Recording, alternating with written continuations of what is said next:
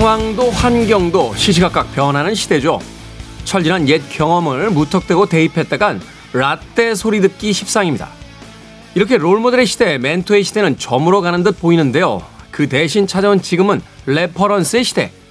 reference, 참고, 참조, 예시 같은 것들을 의미합니다. 하나의 완전한 답을 찾아 무작정 따르는 게 아니죠. 나와 비슷한 면이 있는 누군가를 참고하는 건데요. 그런 상황에서 영감을 얻고 내 삶에 적용할 아이디어를 얻습니다. 누군가의 롤모델이 되는 영광까지는 아닐지라도 하나의 reference가 되어주는 삶. 꽤 기분 좋은 삶의 목표가 되지 않을까요? 김태훈의 시대음감 시작합니다.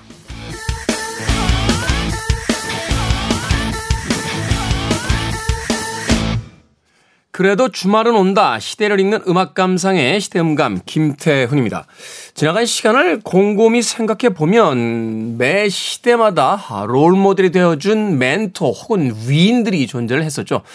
아마도 기억하시는 분들이 꽤나 많으실 것 같은데 저희들이 어린 시절에는 위인전이라고 하는 따로 어, 종류가 나눠져 있는 그런 책도 있었습니다.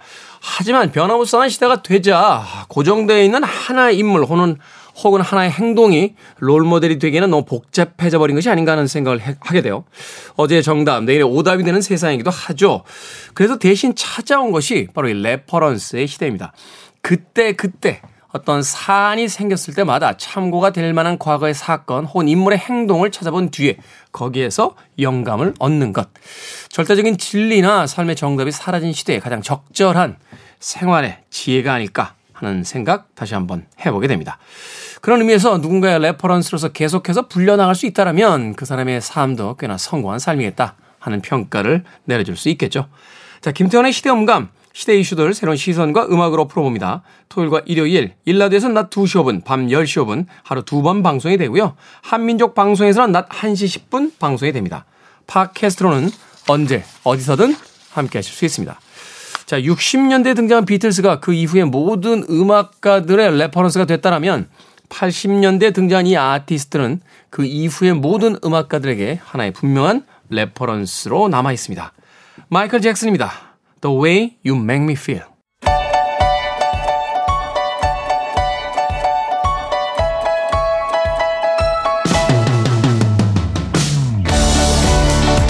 우리 시대 좋은 뉴스와 나쁜 뉴스, 뉴스 good and bad, KBS 산업과학부의 정세배 기자 나오셨습니다. 안녕하세요. 네, 안녕하세요. 자, good news와 bad 네. 뉴스. 오늘은 어, 정세배 기자 혼자 두 뉴스를 다 전해 주셔야 됩니다. 네, 급한 사정으로 박혜진 기자가 지금 또 인터뷰를 진행을 하고 있어서 제가 오늘 같이 전해드리도록 하겠습니다. 얼굴 못 봐서 그런 건 아니고요. 기자들이 급한 일이 생긴다라고 네. 하는 건 별로 좋은 건 아닌 것 같아요. 어, 아무래도 이제 취재라는 그, 게. 네, 그렇죠. 대형 네. 사건, 사고, 특히나 이제 좋은 이야기보다는 이제 안 좋은 이야기들이 그런 뉴스와. 갑작스러운 뭐 사건이 발생할 수도 있고, 다행히 오늘 같은 경우에는 이제 좀 급한 사건이 터진 건 아니고 네. 본인 일정이 급하게 정해지셔가지고 아, 그렇군요. 네. 네. 그건 다행인 거죠. 네. 어찌됐건 대한민국의 모든 기자들이 이, 할 일이 없어서 어, 책상에서 눈치 보게 되는 그날이 빨리 좀 왔으면 좋겠다는 생각 해보게 됩니다. 자, 굿뉴스와 배드 뉴스. 오늘 어떤 네. 뉴스부터 만나볼까요? 네, 나쁜 뉴스부터 좀 전해드릴게요. 이게 네. 지난 일요일 밤에 아마 좀 실제 경험하셨던 분이 많으실 거예요. 무궁화호 열차가 서울 용산역을 출발해서 익산으로 향하던 열차가 영등포역에 그러니까 출발한 지 얼마 안 된 거죠. 바로 다음 역이 영등포역이니까 진입 도중에 탈선을 해서 좀 부상자가 좀 있었어요. 34분이나 아. 다쳤고 그 중에 21분 정도는 병원으로 또 가셨는데 다행인 건 사망자는 없으셨어요. 병원으로 네. 그래도 갔다는 건 다치신 분들이 있다는 거죠? 그럼요. 20, 네. 20분 넘게 이제 병원으로 좀 가서 치료를 받으셨는데 문제는 이게 복구가 좀 늦어졌어요. 이게 일요일 밤 9시쯤에 사고가 그때 났었거든요. 네. 그 다음 날까지는 복구가 되겠거니라고 생각을 했는데 이게 월요일 아침이잖아요. 그 다음 날이. 그렇죠. 이제 출근하시는 분이 또 많으실 텐데 복구가 늦어지면서 KTX 열차 당연히 이제 이 선로를 지나는데 용산역이나 영등포역 같은 경우 무정차 통과할 수밖에 없었고 여러 열차가 영향을 받았지만 이제 통학 통근 승객이 몰리는 월요일 오전에 열차 운행에 좀 차질 빚어지면서 출근하시는 분들 또 등교하시는 분들 지각이 속출을 했어요. 그런 사례들이 실제로 좀 많이 저희도 제보가 왔었고 네. 그 지하철 1호선 같은 경우에 사실 뭐 환승역 같은 뭐 신도림역이나 이런 데는 평소에도 손님들이 워낙 많이 오시는데 여기 사람들 정말 많이 정말 그 많이 몰리시죠. 이용하시는 분들인데 네, 그 특정 시간대에는 신도림역은 더군다나 그 이- 교차하는 데잖아요. 환승역이시죠. 네, 환승역이잖아요. 네, 환승역이라서 이제 승객들이 한꺼번에 이런 좀 주요 역들에 몰리다 보니까 뭐저 열차가 너무 꽉 차서 사람이 너무 많아서 숨을 못 쉬겠다. 아. 이거 사고 날 것 같다. 이런 신고가 또 이번에 도 많이 접수가 됐다고 해요. 아, 섬찟하네요. 이 이야기 또 들으니까. 그러니까요. 네. 또 이제 문제가 또 하나 더 있었던 게 좀 상황 전파가 미리 됐으면 사실 이걸 좀 알았으면 지금 이게 열차 통행에 좀 지장이 있고 이랬으면 다른 대체 교통 수단을 좀 찾아보실 그렇겠죠? 수 있었을 텐데 네. 그게 좀 잘 안 됐어요. 그래서 이제 예정 시간보다도 선로 복구가 훨씬 늦었는데 제대로 안내가 없다 보니까 예를 들어서 서울시 긴급 재난 문자가 가끔 휴대전화로 오잖아요. 네. 이런 경우 같은 경우 사고 50분 뒤에 왔는데 탈선 조치 완료됐다 하니까 어 그렇게 큰 사고는 아니었구나 내일 출근하는데 문제 없겠구나라고 인지하셨을 수 있을 것 같아요.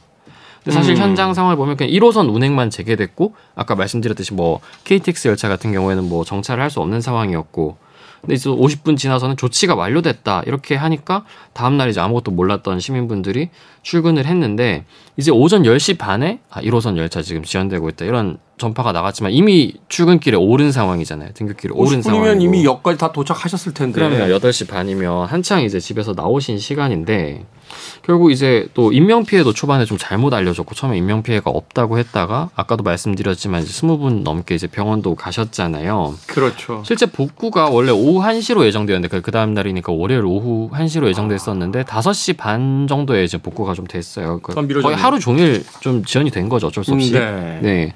그러다 보니까 사실 그 월요일에는 코레일 이용하셨던 분들이라면 다 좀 지연을 겪으셨고 실제로 퇴근길까지 거의 영향을 미쳤죠. 하루 종일. 음. 그 200대 넘게 좀 영향을 끼쳤다고 해요. 이번 탈선 사고로.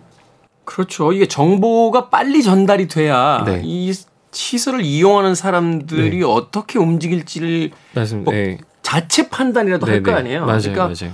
무조건 이용은- 빨리 복구하는 게 이제 그러니까는 이용하시는 고객 입장에서 물론 빨리 이용하면 편리하긴 좋죠. 하겠지만 어, 근데 전부는 그- 아니거든요. 그게 이제 네네. 두 번째 문제고 네. 정보를 빨리 제공해 줘야 그렇죠. 정확한 거잖아요. 정보가 제공되는 어. 게 중요하죠. 네. 그리고 뭐 분단이든 시간단이든 그 정보가 계속해서 나와야 네. 되는데 우리가 민방위 훈련 예전에 많이 네. 경험한 걸 보면 매뉴얼이 있잖아요. 네네. 뭐 지진이 나면 어디로 수- 그 책상 밑으로 들어가고 뭐. 경계 경보가 울리면 어디로 가야 되고 뭐 이런 것들이 다 훈련이 돼 있어야 되는데 네. 전혀 그런 게 돼 있지 않은 게 아닌가. 대로 이제 앞으로 이제 만약에 또 탈선 사고가 발생하게 되면 이제 뭐 지금 이런 뭐 지금 사고 원인 이런 것도 중요하지만 이제 이거에 대해서 피- 직접적인 이제 피해에 대한 안내가 좀 빨리빨리 이루어지고 제대로 이루어지는 그런 거는 좀 정비할 필요가 있을 것 같아요. 저의 추측이긴 합니다. 그래서 뭐 정확한 사실은 아닙니다만 또 이런 사건들 벌어지면 그 책임자들이 자기들 책임 소재 네. 회피하기. 네. 위하기 위해서 네. 빠른 복구가 중요하죠. 아무래도 기관 어, 입장에서는 이런 상황들을 네. 음. 오히려 좀 회피하고 저 정보 공개 안 하고 네. 음. 이러는 게 아닌가 하는 또 생각이 드는군요. 올해 들어서만 탈선이 14번이라고요? 네, 올해 사실 탈선 사고 같은 경우에 아마 뉴스 좀 많이 접하실 경우가 있을 거예요. 탈선 사고가 사실 좀 잦게 발생을 하거든요. 뭐 올해 1월부터 해서 계속 사고가 발생을 했고 화물 열차나 뭐 시운전 열차에서 발생한 사고까지 더하면 지금까지 14건이 발생을 했어요. 네. 또 그 최근에 또 전해드린 뉴스인데 사실 탈선 사고로 인한 인명 피해도 있지만 그것보다는 또 철도공사에서 또 노동자 안전 문제도 있었거든요. 네네. 그 화물 열차를 연결하시던 분이 이달 초에 작업을 하시다가 화물차에 치여서 이제 목숨을 잃으셨어요. 근데 이게 또 철도공사 기준으로 네 번째 사망 사고예요. 사망 사고만 올해 네 번째거든요. 그것도 안전사고 음, 네. 기준으로. 그러다 보니까 사실 고- 고용노동부가 한국철도공사를 또 압수수색하기도 했어요. 이게 되게 이례적인 일이거든요. 거의 없는 일인데 탈선 사고뿐만 아니라 안전 사고도 좀 이어지고 있어가지고 이 부분도 좀 경각심을 가져야 되지 않을까 싶습니다. 아, 답답하네요. 네. 자 이번 주 good news 어떤 뉴스입니까? 연말이 오고 또 이제 연말에 지금까지 최근 몇 년 동안은 코로나 때문에 모임 같은 거 거의 못 하셨을 분들이 많으실 동안 텐데 뭐, 네. 올해는 좀 송년회 있으실 수도 있을 것 같아요. 그렇죠. 모임 모이자 뭐 이런 연락들 하실 것 같아요. 최근에 뭐 분위기는 그렇게 크게 걱정을 하진 않더라고요. 코로나를. 네네. 뭐 다시 좀 재유행을 하고 있는 상황이긴 하지만 확실히 예전보다는 좀 긴장을 하시는 게 좀 덜한 것 같은데. 전 제일 걱정되는 게 요새는 모임이 있으면 집에 가는 게 제일 걱정되거든요. 택시가 안 잡히는 택시 안 잡혀요. 네. 네. 물론 지금 요새 좀 개인적으로 돈을 좀 아끼기 위해서 대중교통을 이용하긴 하지만 늦은 시간은 아예 네. 안 잡히고요. 너무 안 잡혀요. 네. 그래서 사실 저도 좀 뭐 시간이 많이 늦거나 좀 피곤하거나 하면 사실 이용해 보고 싶은데 정말 안 잡혀요. 예. 이게 이야기를 들으니까 코로나 시기 동안 이 네. 택시를 그만두신 분들이 거의 한 만 명 가깝게 된다. 예, 비율상으로 되게 많은 분들이 그만을 두시고 이제 음, 그러다 네. 보니까 이분들이 이제 다시 현업으로 복 귀를 안 하시다 보니까 계속 부족한 상태로 차량 운행이 지속되고 있어서 이렇기 때문에 이제 연말을 앞두고 서울시에서 개인 택시가 이제 몇 부제 이렇게 돌아가거든요. 쉽게 말해서 의무 휴무를 하는 거죠. 저희 자동차 뭐 5부제, 10부제 하듯이. 뭐 이틀이라면 하루 쉬나 뭐 그렇게 돼 있지 네, 않습니까? 맞습니다. 예, 네네네. 그거를 전면 해제해서 심야 운행 택시를 늘리기로 했어요. 그 지금 서울 심야 택시 공급이 하루 2만 대 좀 넘는 수준이라고 하더라고요. 음. 근데 이게 코로나 19 이전과 비교하면 80% 수준에 그쳤으니까 쉽게 말해서 뭐 과거엔 5대였다면 지금 4대가 운행을 하는 거예요. 근데 이제 말씀드렸다시피 올해 연말에는 좀 이제 모임도 많아지고 하면서 승차난이 심화될 것으로 예상이 되니까 네. 그럼 이제 좀 수송 대책을 세우자 하는 입장에서 마련이 된 건데 10일부터 부제가 전면 해제가 됐습니다. 음. 그렇기 때문에 원래는 말씀하신 대로 3부제였어요. 가나다 해가지고 네네네. 이틀 운행을 하시면 하루는 쉬는. 의무적으로 의무 휴무를 하시는 거죠.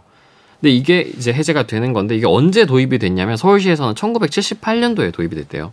음, 이게 사실은 44년 이제 만에. 네. 그거잖아요. 기사님들이 그 수익 올리기 위해서 너무 무리하시다가 사고의 위험이 그럴 수도. 있고, 네네. 네네. 또 처음에 도입됐을 때는 이게 사실 석유파동 그렇죠. 직후라서 약간 네. 유류 문제 이런 것도 좀 있었다고는 하더라고요. 그것도 있고 또 뭐 이렇게 네. 뭐라고 할까 또저 회사 택시하고 네네. 뭐 형평성 문제라든지 뭐. 이런 거 네. 여러 가지가 이제 반영이 어쨌든 개인 택시 하시는 분들 같은 경우 이게 영업 자율권이랑도 연결돼 있잖아요. 내가 내 운전을 해서 이제 생업을 하셔야 되는데 그 사실 그런 거죠. 자영업자 저 식당 차렸는데 네네. 일하면 하루 쉬어라 이런 그런 거죠, 그런 똑같은 거죠. 네네. 근데 이거를 좀 자율적으로 다시 하실 수 있게 해서 심야 시간 대 추가적인 택시 공급을 유도를 하겠다는 거예요. 특히 야간조에 좀 집중 투입을 해서 이렇게 하면 한 5천 대 정도 택시 공급이 늘어나지 않을까. 아까 2만여 대 수준이라 했으니까 다시 이제 4대에서 5대로 돌아온다고 생각을 하시면 될 것 같아요. 네. 다만 이게 뭐 아주 이제 오랫동안 지속하는 건 아니고 일단 연말까지 한번 한시적으로 시행을 해보고 네. 효과가 확실하게 있다라고 하면 이거 계속 시행 여부는 좀 검토를 하겠다고 해요.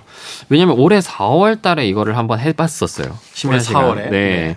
근데 별로 증가를 안 했어요 그때 생각보다 효과가 없었거든요. 여론은 좋지만 네네. 기사님들이 안 나오셨다는 얘기잖아요. 네 맞습니다. 네. 그렇기 때문에 이번에는 좀 효과를 극대화하려면 부- 미운행 차량 같은 경우에는 뭐 행정 처분까지도 하고 또 이제 목요일 금요일 같은 경우에 보통 이제 모임이 많잖아요. 그런 경우에 좀 더 투입할 수 있는 쪽으로 좀 제도를 구성하겠다는 건데 그러니까 미운행 차량 행정 처분이라는 건 네. 운행 운행 안 하고 쉬는 차에 대해서는 페널티를 먹이겠다 뭐, 뭐 이런 그 부분은 좀 구체적으로 예를 들어서 쉬, 쉬고 있다는 이유만으로 페널티가 가해지는 건 아니겠지만 이제 행정 처분이 갈 수 있는 사항에 대해서는 행정 처분을 이제 한번 검토를 해보겠다.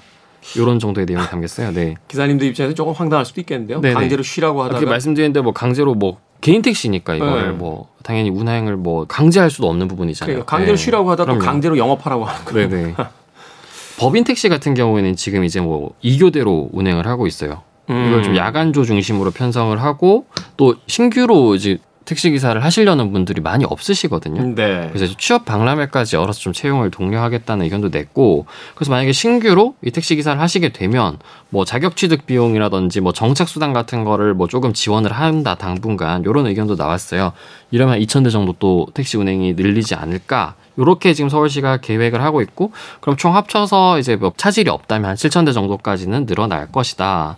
또 기존에 전해진 뉴스긴 한데 다음 달부터는 이제 심야 할증 시간 그다음에 요일도 좀 조정이 되거든요. 네. 그러니까 할증 시간이 원래 자정부터였잖아요. 그렇죠. 근데 이게 이제 오후 10시부터 이제 할증이 이루어지면 또 야간에 할증은 요금이 좀 세다 보니까 운행을 하시려는 분들이 늘 수도 있다.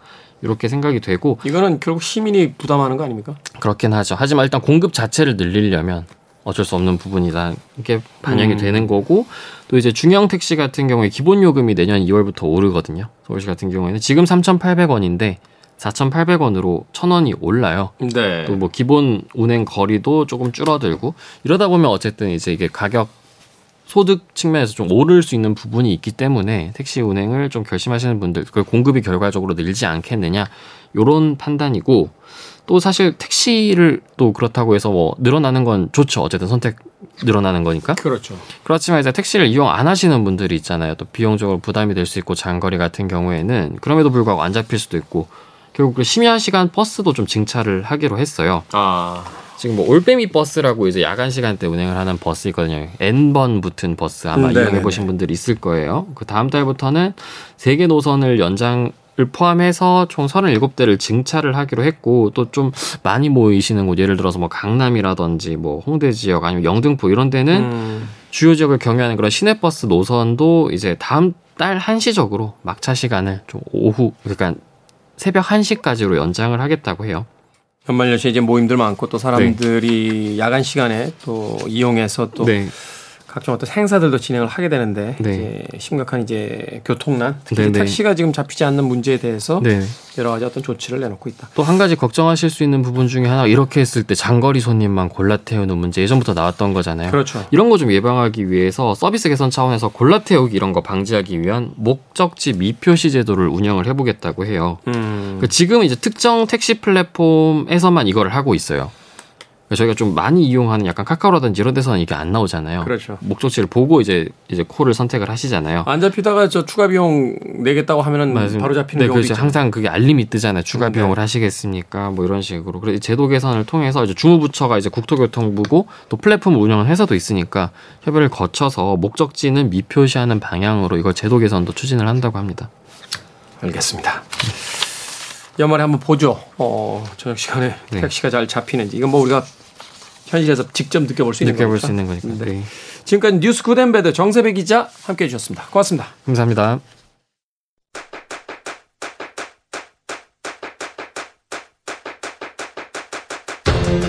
그래도 주말은 온다.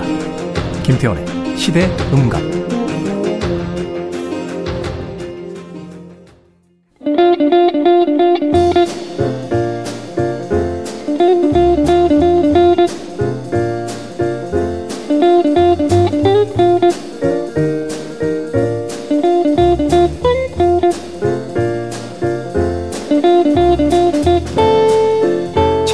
길이 있다고들 하죠. 어디로 가야 할지 모를 때, 앞이 잘 보이지 않을 때, 길은, 책은 바로 여러분 곁에 있습니다. 우리 시대의 책 이야기, 책은 북, 정현주 작가님 나오셨습니다. 안녕하세요. 안녕하세요. 지난주에 정현주 작가님, 음, 가게에 앉아 계신 거 제가 지나가면서 한번 본 기억이 납니다. 어, 서 있어야 되는데 부끄럽습니다. 아침 저녁으로 좀 쌀쌀하게 해도 낮 기온은 그래도 가을을 즐기기에 굉장히 좋은 계절이라 정윤 작가님 그 서점 앞에 조그맣게 있는 그 테라스 같은 공간, 마당 같은 공간이 참 아늑하게 느껴지기도 했었는데 그럴 때 앉아 있으면 기분 좋지 않습니까? 어, 자유롭죠. 제 가게만 아니면 정말 좋겠어요. 그렇죠. 예, 갑자기 똑같은 예는 아닙니다만 술집 운영하시는 선배님 계신데 내 술집만 아니면 술 맛이 참날 것 같은데 이런 하셔서 빵 터졌던 기억이 납니다. 자 지난 시간부터 책으로 떠난 생선 작가를 대신해서 이 시간에 special guest 분을 한 분씩 저에게 소개를 해주고 계신데 자 정현주 작가님께서 특별하게 초대해 주신 special guest 오늘 함께 하실 분은요 뮤지션이자 작가입니다. 밴드 디어 클라우드의 베이시스트이자 작가인 이랑님 나오셨습니다. 안녕하세요. 안녕하세요. 반갑습니다. 반갑습니다. 이야, 이미랑님. 자, 두 분은 혹시 어떻게 알게 되신 사이세요? 사실 굉장히 예전부터 그 작가 라디오 작가이실 때부터 많이 뵙고 네. 그리고 제가 또 운영하시는 서점에서 북토크 한 적도 있고 그래요. 아, 네. 그렇구나. 네. 그 방송과 어떤 그 활동을 통해서 이제 맺어지게 되셨는데. 그렇군요. 아, 제가 식물을 굉장히 좋아하거든요. 네. 근데 이미랑 작가님이 식물에 관한 책을 많이 내셔가지고. 아, 그렇군요. 예. 식물에 관한 책을 많이 내시게 된 어떤 계기 같은 게 있나요? 어, 제가 슬럼프에 빠졌을 때, 그러니까 이 슬럼프는 내가 내 힘으로 헤쳐나갈 수 없다라는 느낌이 드는 그런 슬럼프가 있었어요. 근데 음. 그때 정말 사람도 너무너무 싫고, 음악도 싫고, 막 영화도 아무것 안 보이고 그러던 시절에 식물만은 너무 좋아지더라고요. 희한하게. 음. 식물이 내 손을 잡아준 거 아닌가, 뭐 그렇게 생각을 하고 있긴 합니다. 약간 이런 느낌인가요? 저도 최근에요. 네. 저는 사실 반려동물들도 좋아는 합니다만 키워야겠다는 생각을 해본 적이 없고 네. 특히 식물은 네. 아예 관심이 없었거든요. 네, 네. 근데 그 여름에 어떤 분이 화분 하나를 선물로 주셨는데 음. 그뭐 남을 주기도 좀 애매하고 그래서 제 방에다 이렇게 갖다 놨어요. 네. 근데 언젠가부터 계속 이렇게 시선에 걸리는 거예요. 그 정신 차려보니까 물을 주고 있더라고요. 시작됐네요. 네. 그런데 이게 이제 금전수라고 해서 키우기 굉장히 쉬운 나무라는 건데 어떻게 된 일인지 하여튼 몇 개 줄기가 별로 안 좋아졌어요. 그게 속이 너무 상한 거예요. 어. 그래가지고 유튜브를 찾기 시작했죠. 시작됐다. 그래가지고 그래가지고 쳐다봤더니 일단 거기서는 과감하게 그 죽어가는 줄기는 빨리 잘라버리고. 새로 나는 수은에 집중하는 게 낫다. 네. 그리고 방아쇠만 키우면 안 된다. 이제 하다못해 발코니라도 나가서 햇빛도 쬐고 바람도 통풍이 통하게 해야 된다. 네. 금전수 만만하게 키울 수 있는 나무가 아니다. 그 어느 날 정신 차려 보니까 그. 그래서 제가 아 이게 뭐지라고 생각. 약간 이런 느낌인가요? 그럴 수 있죠. 근데 음. 그 금전수 같은 경우는 그 키우기가 그렇게 쉬운 식물은 또 아니에요. 아, 그래요? 생각보다 물을 너무 많이 줘서 죽이는 경우가 되게 많거든요. 네. 그래서 혹시 물을 너무 정기적으로 주신 거 아닌지 한번 고민해 보시면 어떨까. 아, 언제 줘야 됩니까? 저는 사실은 몇몇 자료를 찾아보니까 네. 뭐 한 달에 한 번 정도만 주면 된다. 어. 안 됩니까? 아니 이게 식물마다 다 달라요. 만약에 굉장히 큰 화분에 심겨져 있으면 한 달에 한 번 줘도 되거든요. 네. 근데 그게 아니고 적당한 사이즈의 화분에 심겨져 있을 경우 좀 흙을 만져보고 주시는 게 제일 좋긴 하죠. 저는 목말라 보일 때 줘요. 네, 네, 맞아요. 식물이 목말라 보일 때. 약간 식물이 이제 좀 지쳐 보이고, 내려올 때. 네, 약간 다운되어 보일 때, 지금 방송에서 사적으로 사용하면 되- 안 되겠습니다만 하나만 더 여쭤볼게요. 네, 네, 끄트머리부터 이렇게 약간 노랗게 줄기가 이렇게 죽어갈 때가 있어요. 네. 그걸 제가 사실은 살려보려고 하다가 안 되는 것 같아서 찾아봤더니 그 과감히 잘라버려나 밑둥. 네. 그래서 잘라버렸거든요. 새순이 그 이상한 게 나와 있는 거는 끄트머리가 죽어가는데 새순이 또 나와요. 네.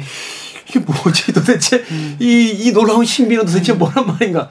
하면서 이제 그걸 잘라버리게 되는데 어떤 상황인 겁니까 지금? 왜냐면 그 끝까지 가려면 뿌리에서 힘이 제일 먼 데까지 갈 수 있는 에너지가 지금 있어야 되는 상황인데 네. 그 에너지는 없대 나는 죽을 수 없어 그래서 세수는 올릴 거야라는 그런 의지를 가진 상황이거든요. 네. 그래서 그 밸런스를 되게 잘 맞춰주시는 게 중요한데 아마 몸살을 좀 앓고 이제 적응을 하고 있는 단계가 아닐까 싶어요. 그런 식으로 내 공간에 적응을 하는 식물들이 많이 있거든요. 네. 네, 그래서 통풍을 좀 많이 시켜주시고요. 통풍. 흙을 한번 만져보시는 걸로 음. 이제 식물 생활을 시작을 하시는 거죠, 이제. 의사 선생님 같아요. 표정이. 알겠습니다. 아, 더 궁금한 건 방송 후에 여쭤보도록 하고 책 이야기로 들어가 보겠습니다. 둘이 시대의 책 이야기 책은 북. 자 토요일에는 두 분이 책 한 권씩을 소개해 주시는 시간인데 오늘 정현주 작가님의 책부터 소개를 받도록 하겠습니다. 네, 저 이미랑 작가님 오신다고 해가지고 네. 예술에 대한 책을 골라왔어요. 인생 예술. 인생 예술. 네, 인생 콤마 예술. 예술. 네. 요즘 RM이 읽는다고 아 그래 그래요? RM이 읽는다고 해가지고 갑자기 막 올라오더라고요. 베스트셀러 됐군요. 예, 이- 좀 쉽지는 않은데 너무 좋아요. 음. 그러니까 예술관을 볼 수 있고 인생이 예술이다. 예술이 인- 인생이 예술이고 예술이 인생이다라는 네. 얘기를 갖고 있어요. 근데 이 책을 어 제가 읽으면서 아 예술이 가진 힘에 대해서 정말 많이 생각하게 됐어요. 요즘 음. 들어서 그리고 이게 인생에 대한 이야기도 같이 녹아 있어가지고 우리가 가져야 되는 예술관 이런 것들을 알 수 있으면서 동시에 어 인생에 대해서 한번 생각하게 만드는 그리고 작가님이 윤혜정 작가님이 윤혜정 그- 작가님. 예, 이분이 원래 그 잡지 패션 잡지 쪽에서 일하는 피처 디렉터거든요. 네. 그 이분이 이게 연재를 계속 하셔요. 이런 전시 이런 거에 대해서 이걸 한 20년 동안 일을 하셨던 분인데 요즘에 이제 어 굉장히 핫한 갤러리의 이사님으로 계셔, 계셔서 온갖 전시에 대한 이야기를 음. 많이 했어요. 제가 이미라 작가님 이번 신간 보니까 전시 되게 많이 다니시더라고요. 네, 좋아요. 네. 그, 그 거기 책에 나오는 작가들도 여기 있어요. 음. 이랑 작가님 책에 나온 작가들도 그래서 보통 한 10년 전 전시부터 근래 이제 코로나 이후로 굉장히 전시가 활발해졌잖아요. 그렇죠. 관람객도 많아지고 그럴 때 우리가 전시장에 가서 무엇을 할 수 있는지 관객으로서 관람객으로서 그런 이야기랑 또 예술을 하는 사람 예술가한테도 정말 도움이 많이 될 책이고 음. 또 여기서 말한 것처럼 삶이 예술이다라고 하잖아요. 제가 한동안 되게 슬럼프에 빠진 적이 있어가지고 글이 너무 안 써지는 거예요. 그래서 글이 안 써지고 서점은 너무 재밌는데 글이 안 써져가지고 되게 괴로워하고 있을 때 그 하지연 교수님이라고 정신과 선생님 계시는데 저희 서점에서 뭐 유튜브 같은 거 잘 하셨거든요. 그 회식할 때 제가 그 얘기를 했더니 선생님이 저를 이렇게 지그시 보시더니 삶과 예술을 나누지 마. 당신이 하는 모든 행위가 예술이야. 지금 서점하는 것도 너의 아트 행위야. 라고 얘기를 하셨어요. 이게 글 쓰는 사람들 공통적인 것 중에 하나가요. 글을 쓰려면 일정 정도 시간이 필요하잖아요. 네. 근데 이제 다른 일이 잘 돼요. 무슨 회사를 다니는 사람이 있는데 회사는 너무 바빠서 잘 되고 저도 이제 뭐 방송하다가 갑자기 막 방송이 막 여러 개가 들어올 때가 있고 네. 근데 다들 괴로워합니다. 그죠? 사실은 어떤 삶의 한 축은 굉장히 잘 되고 있는 거거든요. 맞아요. 근데 만나면 공통적으로 글 쓸 시간이 없다고. 맞아, 맞아. 근데 그때 해주신 이야기가 삶과 예술을 나누지 마라. 네. 아, 그 모든 것들이 다 삶이고 모든 것들이 예술이다. 네. 어. 이 책에도 그런 이야기가 나와서 저를 이렇게 약간 움츠려 있던 어떤 것, 그러니까 나의 글 쓰는 것뿐이 아니라 삶 전체를 나의 예술로 보고 행위를 해야 되겠다는 생각을 갖게 해줬거든요. 네. 그래서 그 이후로 이제 제가 서점에 있으면 고민하는 젊은 분들이 많아요. 뭐, 뭐 이렇게 이렇게 얘기하면은 제가 사랑함에 대해서. 어, 이- 다 예술하는 거야. 우리 다 예술행위야. 그러니까 너의 오늘 뭐 회사 생활, 그 외에 집에서 하는 일들 모두가 다 너의 인생이 예술이라 생각하고 한번 해보면 어때? 라고 하면은 마음의 풍경이 살짝 달라지거든요. 음. 예, 그런 부분들이 있게 해주는 굉장히 힘이, 일단 글을 너무 잘 써요. 그 이야기 듣다 보니까 문득 그 미국의 NBA의 그 전설적인 스타잖아요. 마이클 조던. 네. 뭐더 이상 오를 데가 없는 NBA 최고의 선수였는데 이 선수가 엉뚱하게 골프하고 야구를 시작을 했던 적이 있어요. 그걸 해보겠다고. 사람들이 다쟤왜 저러지? 왜냐면 이미 농구로 절정의 끝에 가서 자기 예술을 다 실현하고 있는데 아, 나 골프가 하고 싶어. 이러고서는 그럴 수 있죠. 세계적인 슈퍼스타가 골프를 하... 잘안 됐어요. 골프나 야구도 잘 안 된 뒤에 다시 이제 농구에 복귀하게 되는 그런 이야기들이 있는데 아 뭔가 진짜 프로페셔널하게 해보신 거군요. 그렇죠. 와. 어, 진짜 프로 골퍼가 되려고 하고 프로 야구 선수가 되려고 했는데 잘 안 됐거든요. 그럴 수 있죠. 예, 말하자면 그런 거잖아요. 그 문단에서 해밍웨이인데 갑자기 자기가 가수가 되겠다고 마이클 잭슨이 되보겠다 되보겠다고 막 그런 이야기들. 그러니까 우리는 언제나 지금 이곳이 아닌 또 다른 무엇인가에서 무언가를 꿈꾸고 있는 게 아닌가 이제 그런 이야기가 아닌가 하는 생각이 드네요. 네, 이, 이 책은 정말 서문이 너무너무 예술인데 제가 이제 확 빨려 들어갔던 거는 벌써 첫 줄에서 빨려 들어가요. 에세이를 살아있게 하는 것은 문장이 아니라 쓰는 이의 책임감이다. 음. 그 자기가 어, 이분은 이제 그 갤러리에서 일하시고 음. 예술을 대중에게 전파하는 사람으로서 자기가 관객들과 예술을 이어주는 어떤 고리가 되는 것이 자신의 책임이다라고 음. 생각하시면서 글을 썼다는 거예요. 근데 많은 경우 요즘에 문장에 굉장히 다들 집중하잖아요. 근데 저는 문장보다는 태도가 정말 중요하다고 생각하거든요. 그렇죠. 에세이는 삶에 대한 이야기니까. 네, 그래서 그런 부분이 너무 좋았고 서문이 정말 제가 이 노트 말고 노트 하나 더 있는데 거의 이, 이 책을 거의 필사하다시피 했어요. 음. 그러니까 이게 챕터마다 작가가 바뀌거든요. 그럼 이제 줄을 긋고 음. 거기서 좋았던 내용을 옮겨 적고 그 노트가 하나 다 찰 정도로 좋은 문장이 많았는데 이분이 이제 이렇게 현대 미술과 대중을 잇기 위해서 하는 말이 있어요. 요즘에 현대 미술 많이 다니면서 어렵다고들 말하잖아요. 해석이 안 되죠. 네. 근데 이분이 예컨대 천문학이나 우주과학이 어려운 학문이라고 해서 별을 보거나 우주를 꿈꾸는 행위를 포기하지 않습니다. 별 보기를 두려워하지 않듯이 미술 작품과의 만남을 두려워하지 마세요. 그리고 생각해보면 우린 전시장보다 오히려 삶의 한가운데서 더 자주 진공의 시공간을 대면합니다. 번번이 길을 잃기도 하지만 작은 길이라도 스스로 찾으려고 노력하지요. 세상의 모든 예술 역시 스스로 답, 답과 길을 찾아 나선 어느 예술가의 부단한 분투의 결과물입니다. 그래서 그 노력들을 읽으려는 행위들을 한번 해봐라라는 이야기들을 해요. 그래서 우리가 감수성이라는 거 있잖아요. 예술적 감수성이 뭘까를 본인이 항상 고민을 하는데 요즘에 본인이 다다른 답은 우리가 그 관람객이 된다는 거는 거기서 읽고 보고 들은 것을 통해서 나의 기존의 나를 변화시킬 수 있다. 그것이 예술적 감수성이다라는 얘기를 해요. 그 굉장히 많은 작가에 대해서 스물여덟 작가인가에 음. 대한 이야기가 있어요. 작은 어떤 체험이 되겠네요. 이 예술 체험이. 제가 네. 이거를 보면서 저는 음, 그동안 정말 서점하느라 바빠가지고 전시를 많이 못 갔었는데 여기 나온 이제 작품들을 아이패드 놓고 계속 찾으면서 봤더니 너무 시간도 오래 걸리고 너무 좋더라고요. 우리가 이제 교과서적으로 알 수 있는 막 교과서에 나오는 위대한 작가들부터 시작해가지고 그러니까 도슨트 역할을 해주는 거네요. 책이. 네, 아주 네. 작은 전시까지가 이야기가 되어 있는데 다 소개를 해드리기는 어렵고 뭐 그 마크 로스코부터 시작을 하거든요. 아, 네. 현대 추상에서 시작하는군요. 네, 그래서 허도우 선생님도 있고 우리가 이름만 들으면 다 아는 뭐 유영국 선생님도 있고 다 있는데 어, 그 중에 제가 1학년 책에 이 작가가 나와가지고 음. 가지고 왔어요. 아니시 카푸어. 아, 네. 음. 아니시 카푸어라는 분이 있는데 그 쓰셨잖아요. 반타 블랙 이야기. 아니시 카푸어라는 작가를 좀 소개해드리고 싶어요.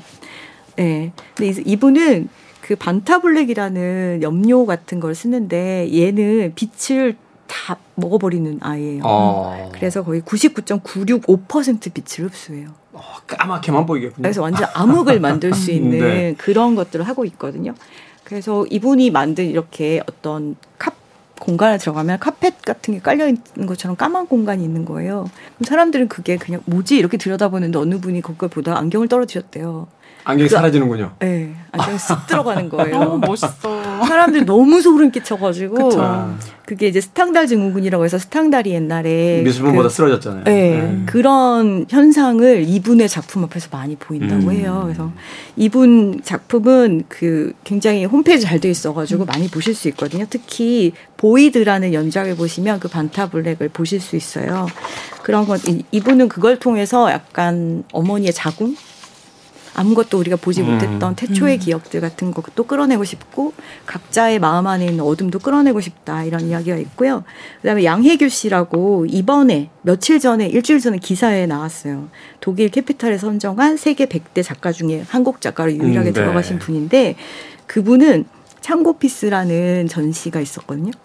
이분이 이제 예술 작품 만드는 것도 좋은데 설치 미술 같은 거 하는 분들은 문제가 보관이 그렇죠. 전시 전시가 끝나고 나면 그걸 도대체 어디다 갖다 놔야 되는지. 네, 그래서 창고가 꽉 차가지고 이제 창고에 더 이상 둘 수가 없어서 창고에 있던 그대로 밖에 내놓은 거예요. 음. 그래서 그게 작품이 된 거예요. 그래서 다 음. 랩핑되어 있는 창고 창고 피스를 만들었어요. 그래서 이분이 이제 이 윤혜정 작가님이 여기에다 붙인 거는 결핍 자체나 결핍을 해결하는 방법보다는 결핍을 태하는, 대하는 태도가 더 중요하다는 것을 우리에게 알게 해주는 작가다.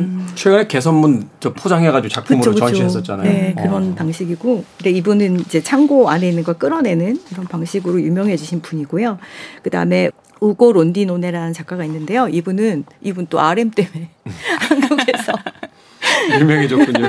에, 이분은 네바다주에 네바다주 사막에 설치 미술을 만들었는데 거기 RM이 가서 사진을 찍어서 와. 올리는 바람에 굉장히 한국에서 유명해졌는데 원래 세계적으로 유명하신 분이에요. 네. 사실 그게 이제 유명 인사들의 어떤 순기능이라고 볼 수 있겠죠. 그쵸. 우리가 미처 관심 갖지 않았던 분야를 또 알려주고 그걸 계기로 해서 또 그 관심을 갖게 만드는 부분들. 그렇죠. 네. 그래서 이분은 이제 이렇게 돌 모양으로 뭘 많이 하세요. 돌 모양으로 올리고 색깔을 알록달록하게 넣는데 알록달록한 그 돌의 이름이 수녀 와 수도승이에요. 음.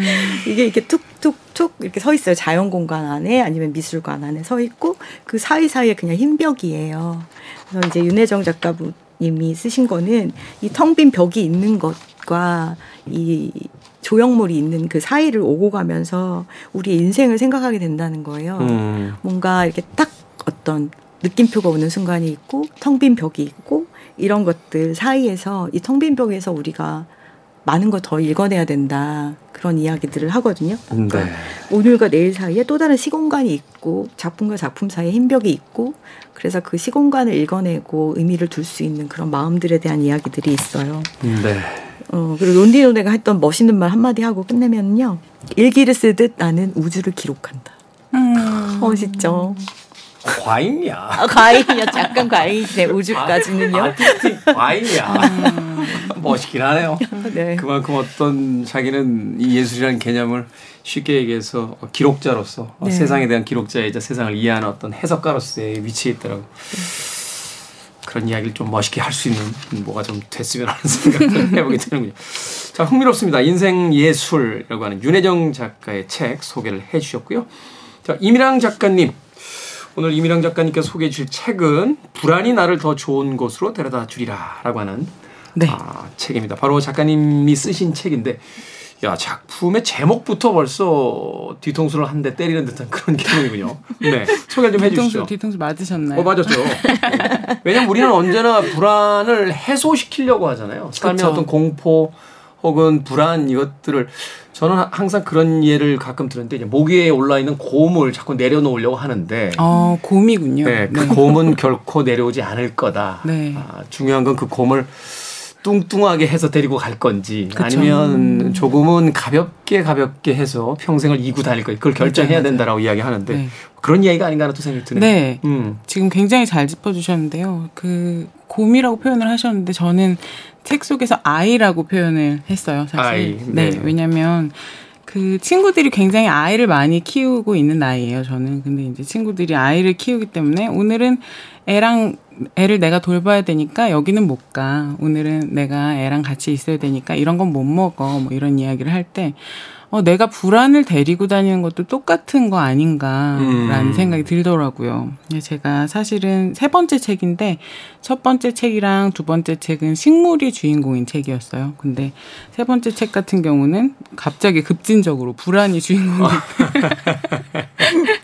책이 된 건데 제가 저를 이렇게 들여다봤을 때 제일 길게 내 인생에서 제일 꾸준했던 게 뭐지라고 생각해 보면 불안이거든요. 불안. 네, 정말 아이일 때부터 저한테 늘 있었더라고요. 그래서 그 불안 현대 사회 자체가 불안을 하나의 산업화 시키잖아요. 그렇기도 공포를. 마케팅으로 사용하고. 네, 네, 네.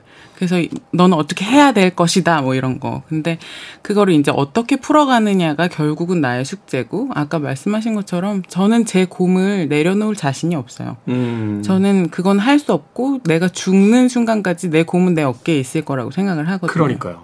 근데 그 불안한 한 그 시간이 지나고 나면 어딘가 좋은 곳에 있을 때가 있어요. 뭔가 음.